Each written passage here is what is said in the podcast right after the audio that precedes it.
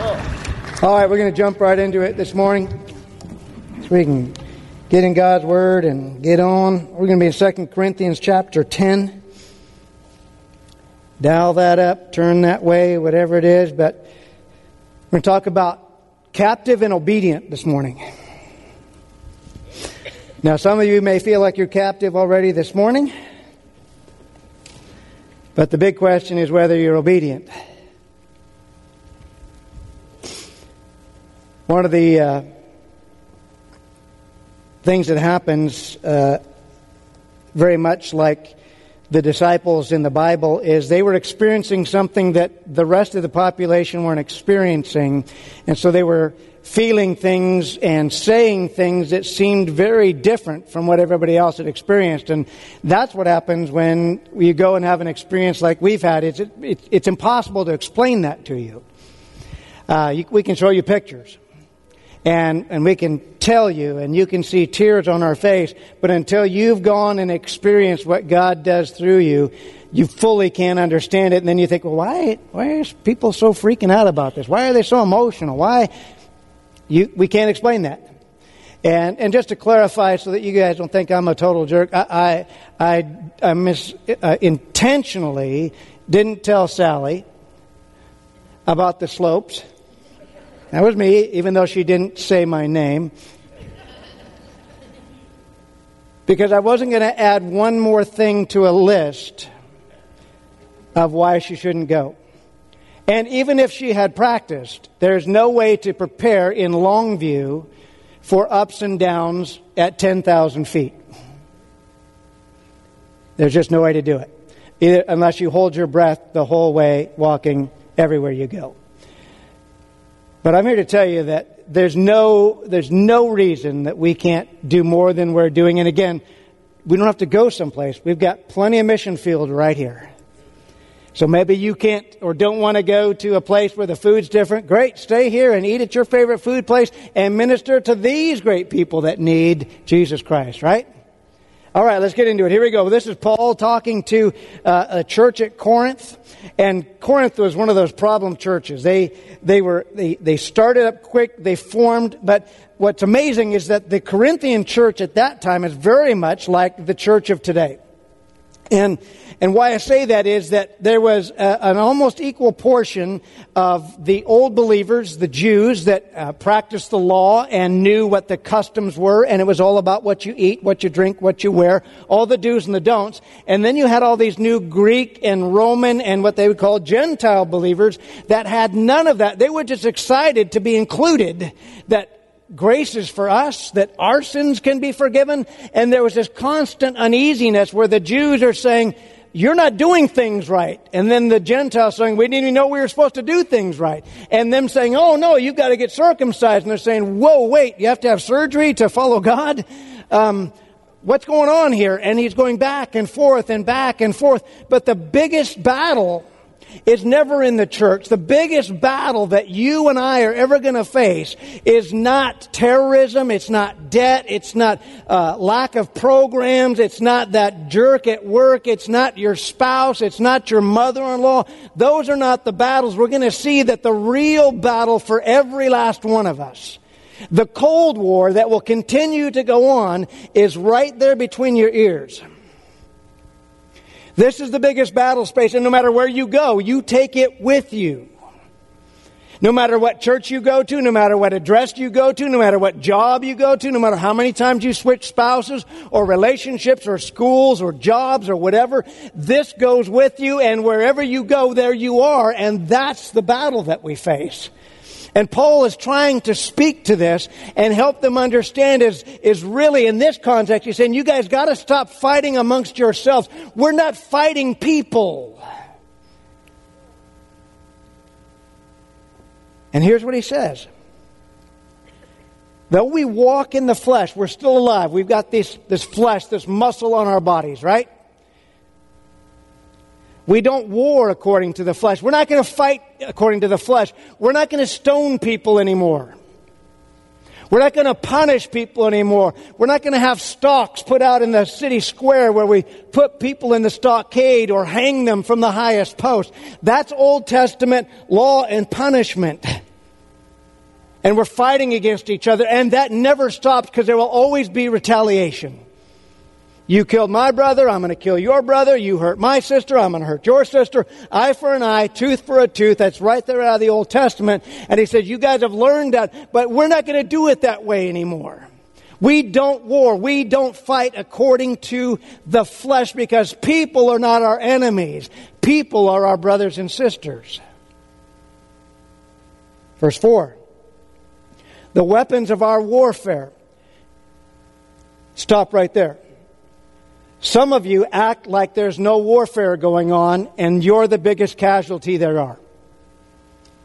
There is an eternal battle still going on for mankind.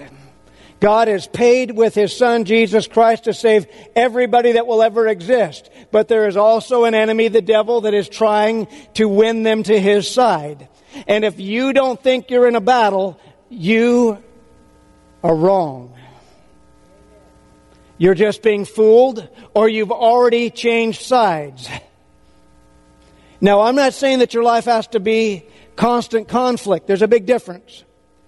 But if you don't understand that there's spiritual battles going on, that there's spiritual stuff in your life, that nobody's picking on you, that you didn't have to get offended, that you didn't have to do this and you didn't have to do that, you've got to understand that you've been saved and set free by Jesus Christ, and you don't have to fight like that anymore.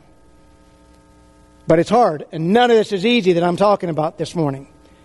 I'm going to break this down real quick, and I'm going to be as fast as I can, so you better buckle up, hang on, and ready to get it with it here. But notice what he's saying. We have been given weapons by our Savior, but they're not the type of weapons that we normally do. Everybody knows how sharp your tongue can be. Everybody knows how violent your temper can be. Everybody knows how lame our excuses can be. Everybody knows that we can bondage somebody else by making them feel guilty or not talking to them. We know how to do that, but that's not how we're supposed to fight, he says. And we're not supposed to duke it out. He said they're not carnal. In fact, he says the opposite. Look at that. If you're still fighting carnal, those are not mighty weapons at all. In fact, those are weak weapons. And when you meet a mature spiritual person, you realize that all that stuff falls by the wayside because they see something so much more important and they've determined, hey, I know who I am in Christ and you can't put me down. You can say whatever you want. I choose not to get mad. I choose not to get offended. I choose not to retaliate. I'm not going to give you the silent treatment. I'm not going to treat my children like that. I'm not going to kick them out of the house. I'm going to extend grace. That's a great carnal weapon, grace and mercy and love. But those aren't easy weapons. They're hard to wield. And it takes some practice, and it means that we have to have some strength. And the reality is, if we'll be honest, and I'm just going to shoot straight, we don't have time to play around this morning. The reality is, the people that are weak use carnal weapons. I've been guilty of it. You've been guilty of it. When I get hurt, sarcasm comes out. That is not a mighty weapon of God. And no matter how many times I say it, it's not the 13th spiritual gift. It means that something has happened and I use it as a defense and it means that I'm weak. When our sharp tongue comes out, it means that we're weak. When we choose to slight our spouse, it means that we're weak when we choose to treat our children poorly, when we choose to not resolve conflict, when we choose to try to offend somebody, and sometimes, let's be honest, we want to fight somebody. It makes us feel, it makes our flesh feel good. It just means we're weak. And I'm not picking on Sally this morning, but I told her that. She was complaining about her knee and stuff. I said, You know what that means? What? You're only feeling the pain because you're still alive. Dead people don't feel pain.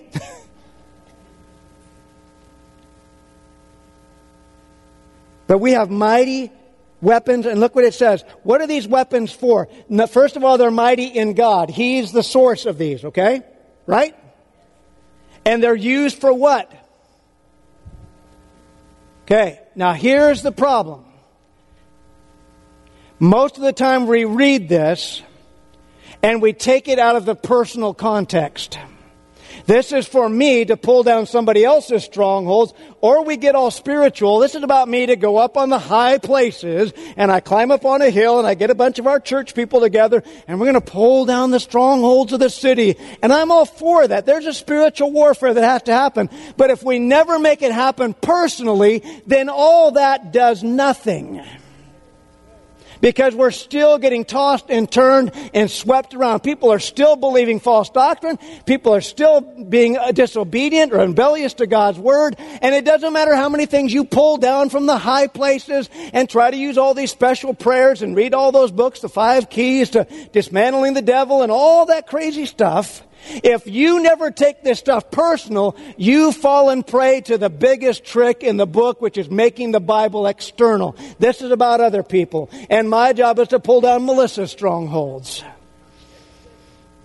And it's my job to pull down those drunkard strongholds and those sinner strongholds and this and this. It's not our job at all. Our job is to pull down our personal strongholds through the Holy Spirit in us. That's the mighty power of God that we become mighty and we become strong to pull down our strongholds.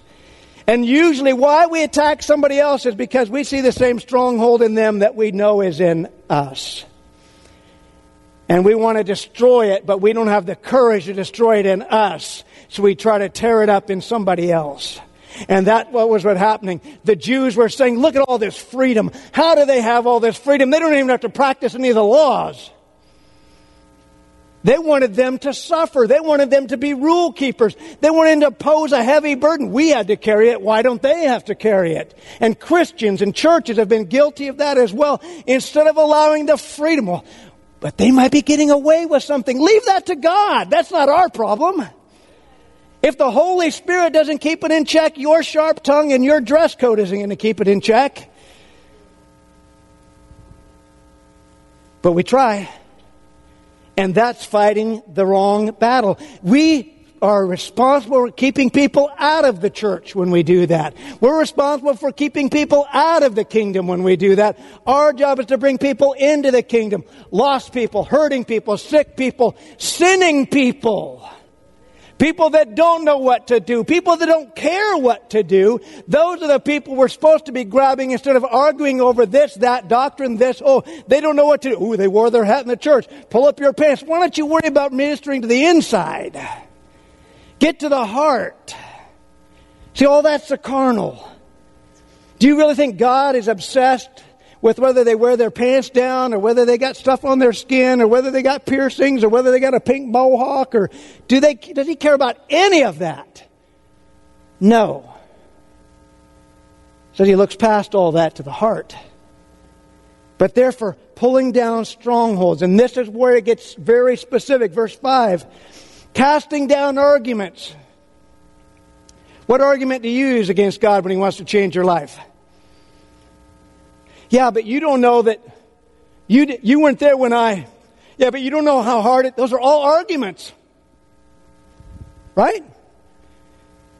And we're not talking about spiritual arguments against people that are atheists or that's again, that's external. And that takes the focus off of us. The question is, why are you treating the people in your life like that? Well, you know, look what it says. Casting them down. We pull them down. We don't hold them. Casting something means we push it away from us, right? Casting down that, God, I'm not going to argue with you anymore. I'm not going to argue with your word anymore. I'm not going to argue with the Bible anymore. I'm not going to argue with my pastor anymore. I'm not going to argue with my wife anymore.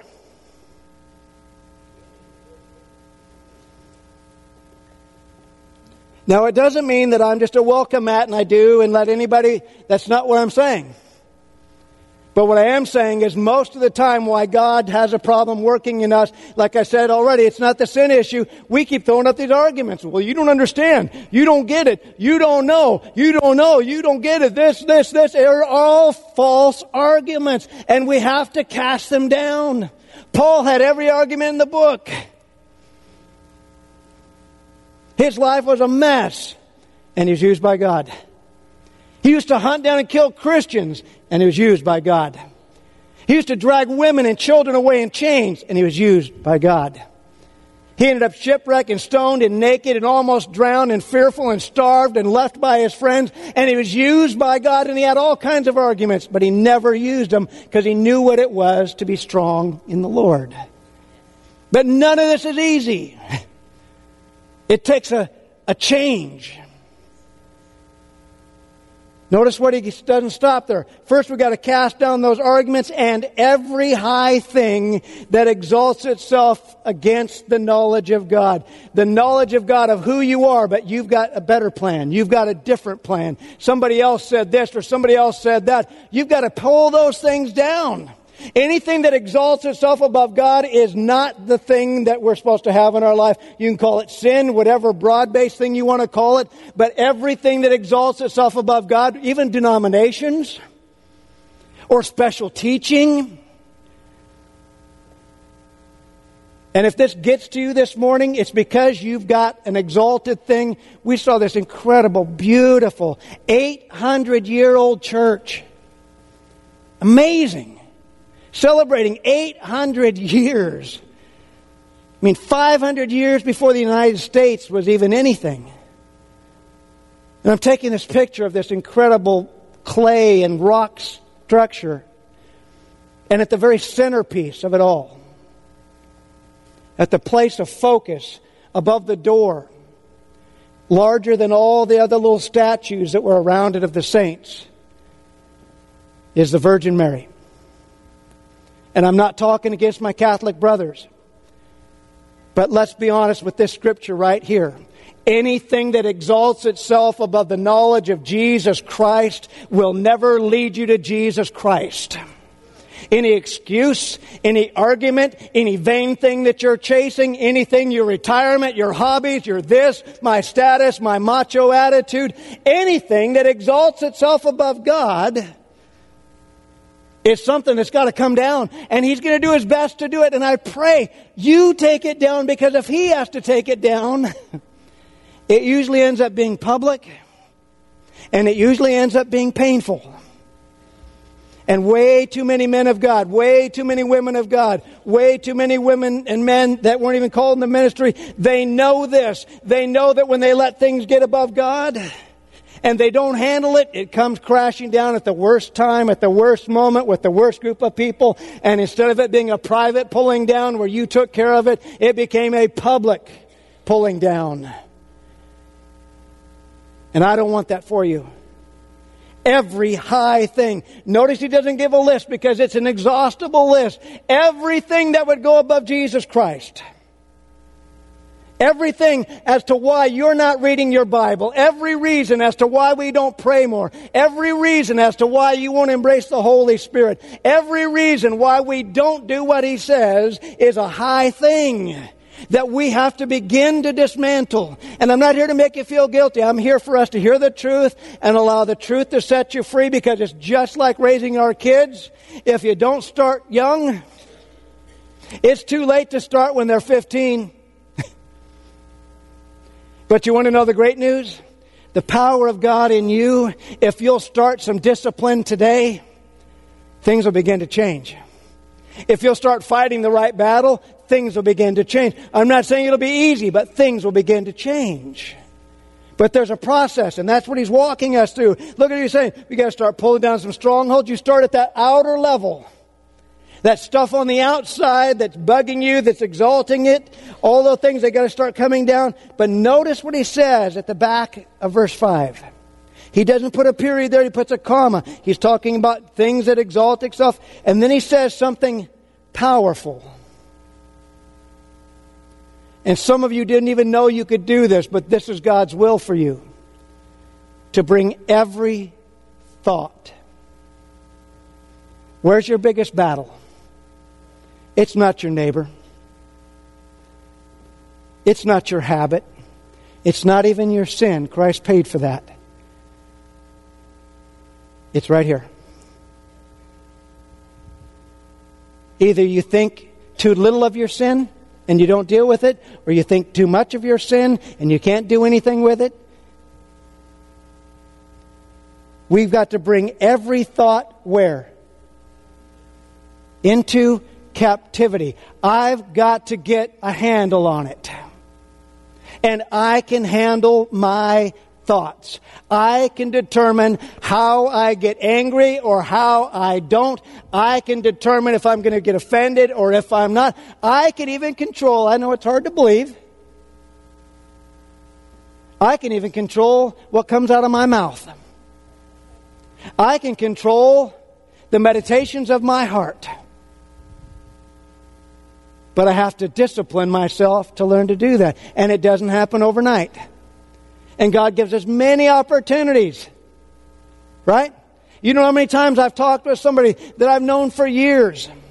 And they say, well, when you did this, and I tend to now, as a, as a more, I'm hoping I'm more mature now. I, I got my first AARP mail last week.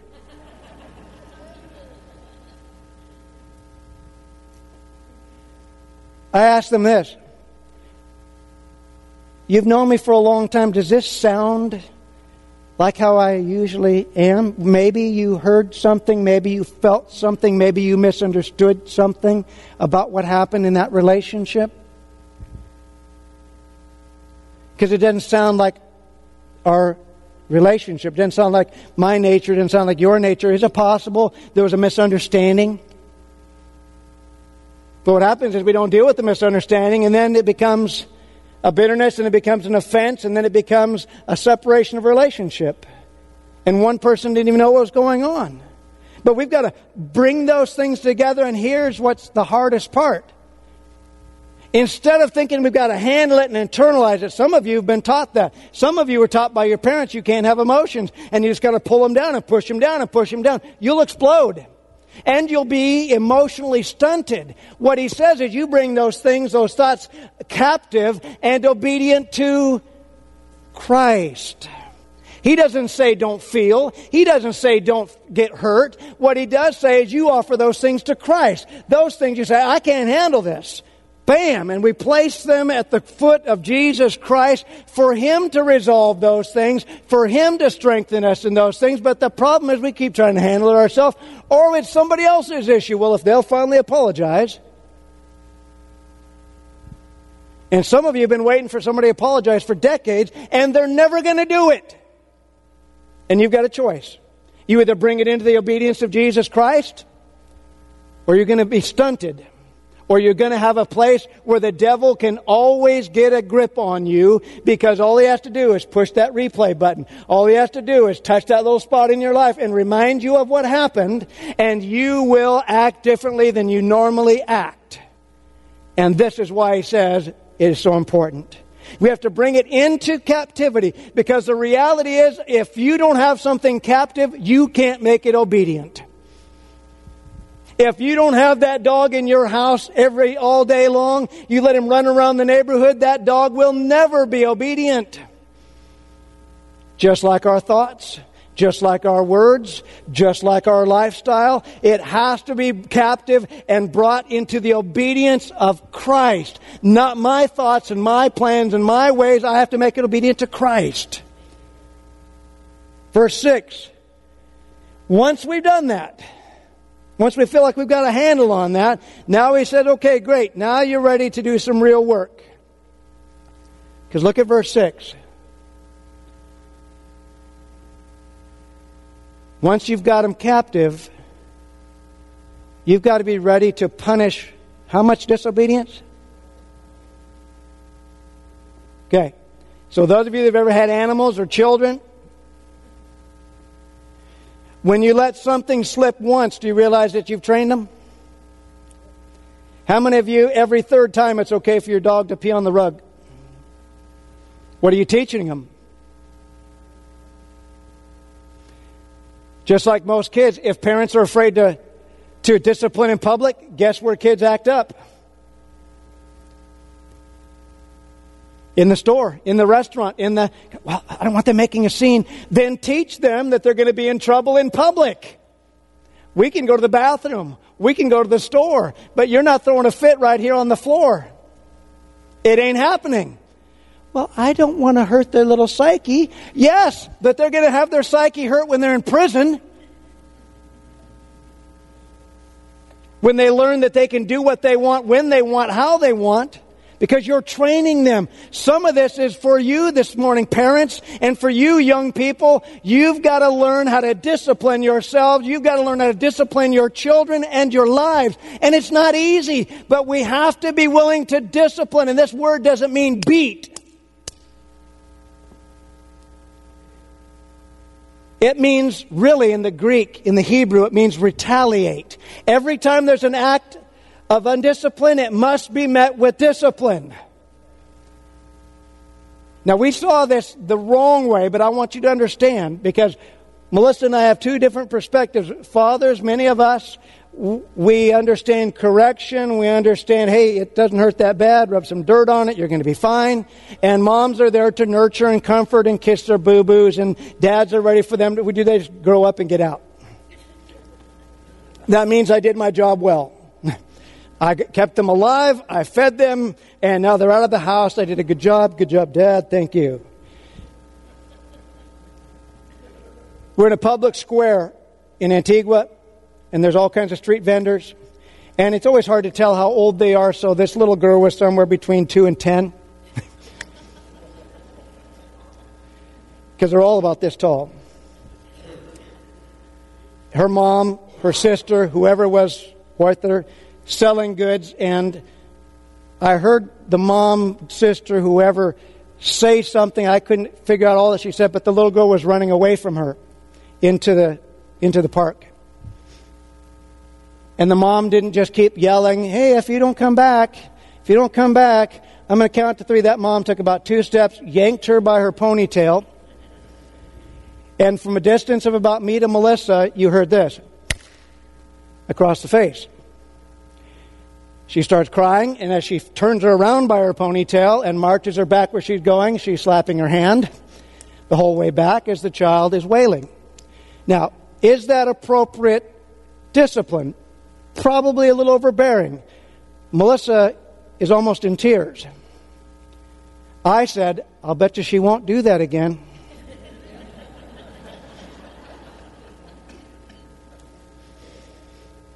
and I feel for her, but I'll bet you she won't do that again. This is what I believe God is trying to tell us as well. We have to self police. We have the power of the Holy Spirit that is going to convict us on things in our life. But nobody on the outside should be the person that has to make us conform. It should be us. We should be willing to retaliate against undisciplined lives from ourselves. We should be saying to ourselves, I'm better than this. I messed up. I've got to change this in, before somebody else tells you. You got to change it. Before it becomes public, before you feel shame, before you get condemned, before the devil uses it against you, how about we get ready to retaliate? We get ready to punish all disobedience and your disobedience will be fulfilled. Isn't that amazing? It's not easy. It's tough to parent. It's tough to constantly do that. It felt like for us that about the first 10 years of our lives, all we did was yell and discipline our children.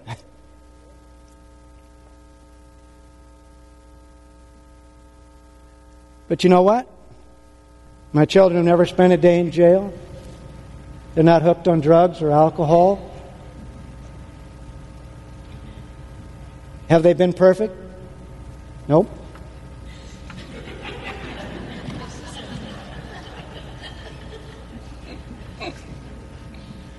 Some of them still aren't too big for spanking.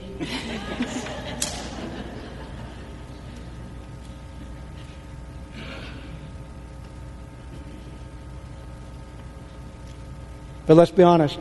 Do you really need me to show up at your house and, and examine your lifestyle? Should I have to?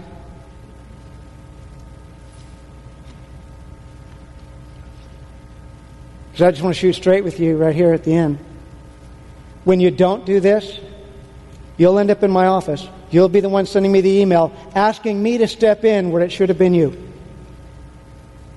You'll be asking me, would you talk to my kids? You'll be asking me, will you please counsel me and my wife? Hey, I, I, I don't know what's going on, but would you pray for me? I'm about to get fired from my job. Would you? It should have been you that learned the obedience, that was willing to retaliate against your sharp tongue, against your stupid behavior, against your attitude, against your vindictive ways, against your lack of discipline. And that's what's hard. Just like I was saying way early this morning, we want to find a comfortable place, but usually the comfortable place isn't the disciplined place. Because when our flesh feels at ease, it's probably the opposite in our spirit. And when our spirit is good, our flesh doesn't feel so comfortable.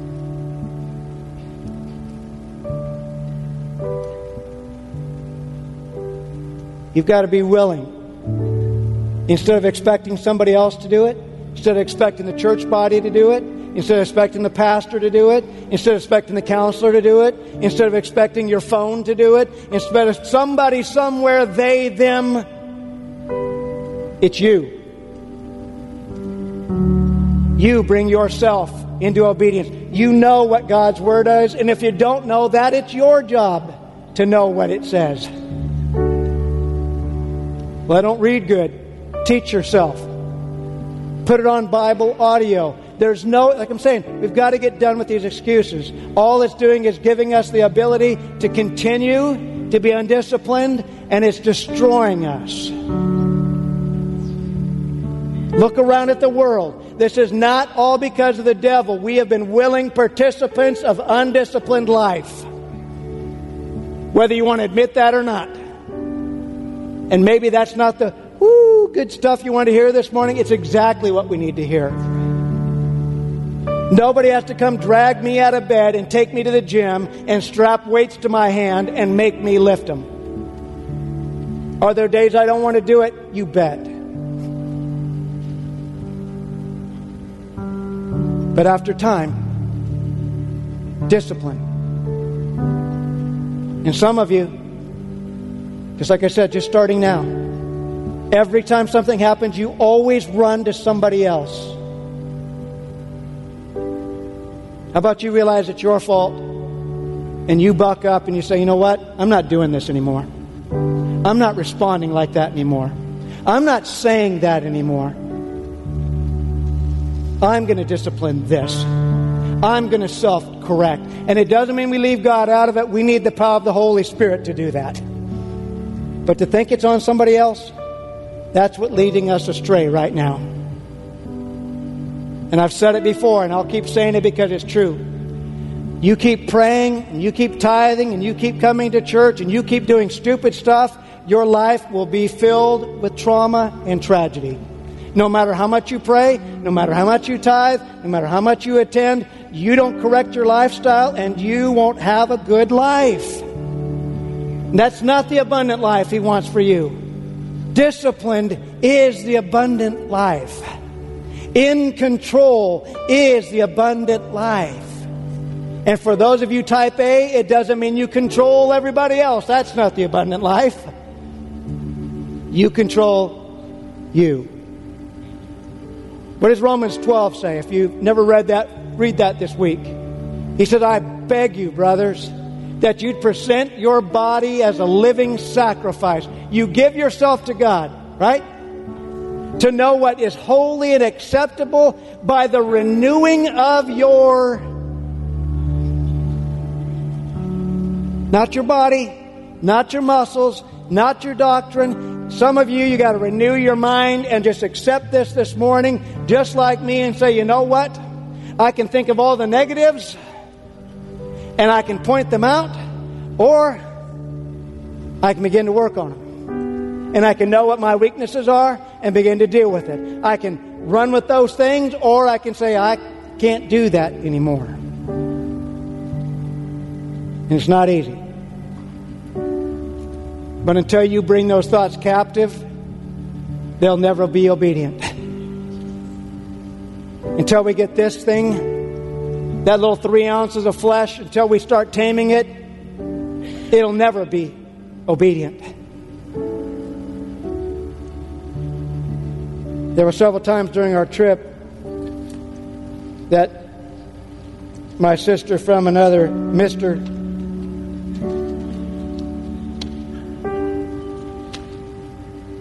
kept saying, Are you getting mad? Said, Nope, I don't get mad anymore.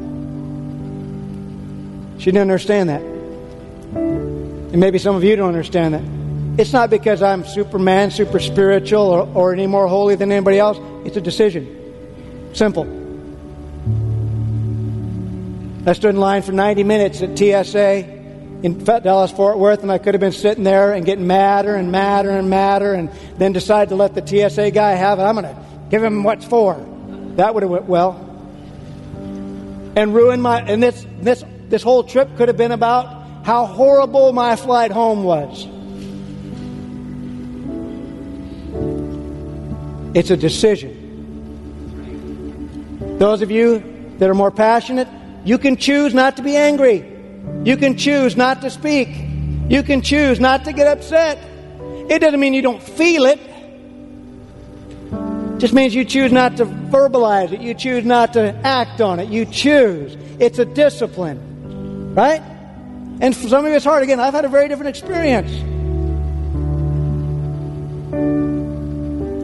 Coming through the military where you stand like this for half an hour, you think I wanted to do that? Do you think it was comfortable? They call that at, at, at parade rest. There's no rest about it.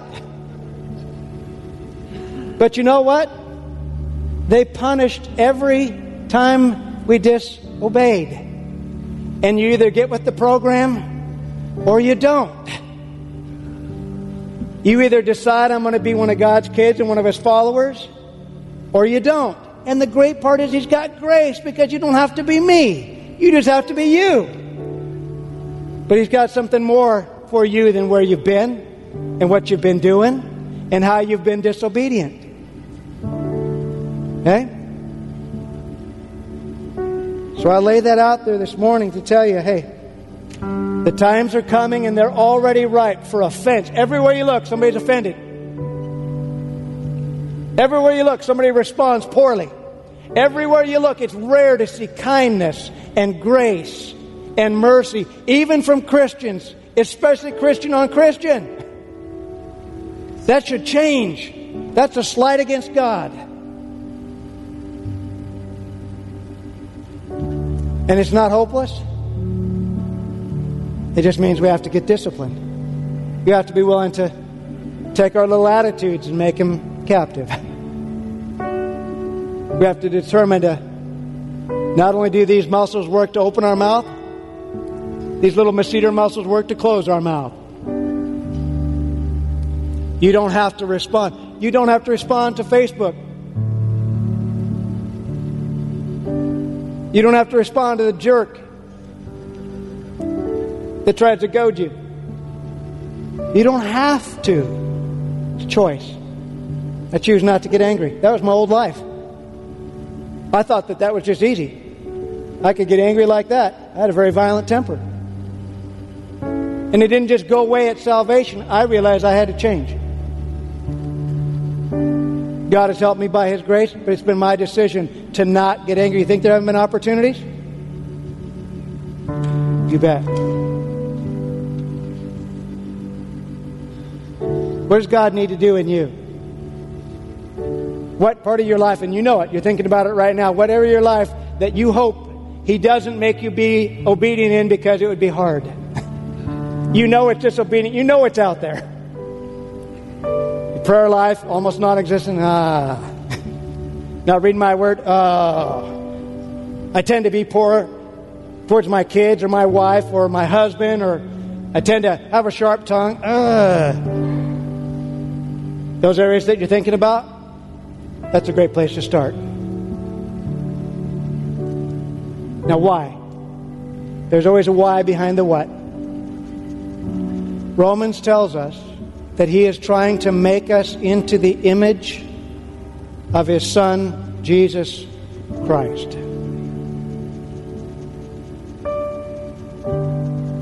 Did Jesus know how to control his tongue? His actions? his anger, his sorrow, everything, right? You say, well, he's God.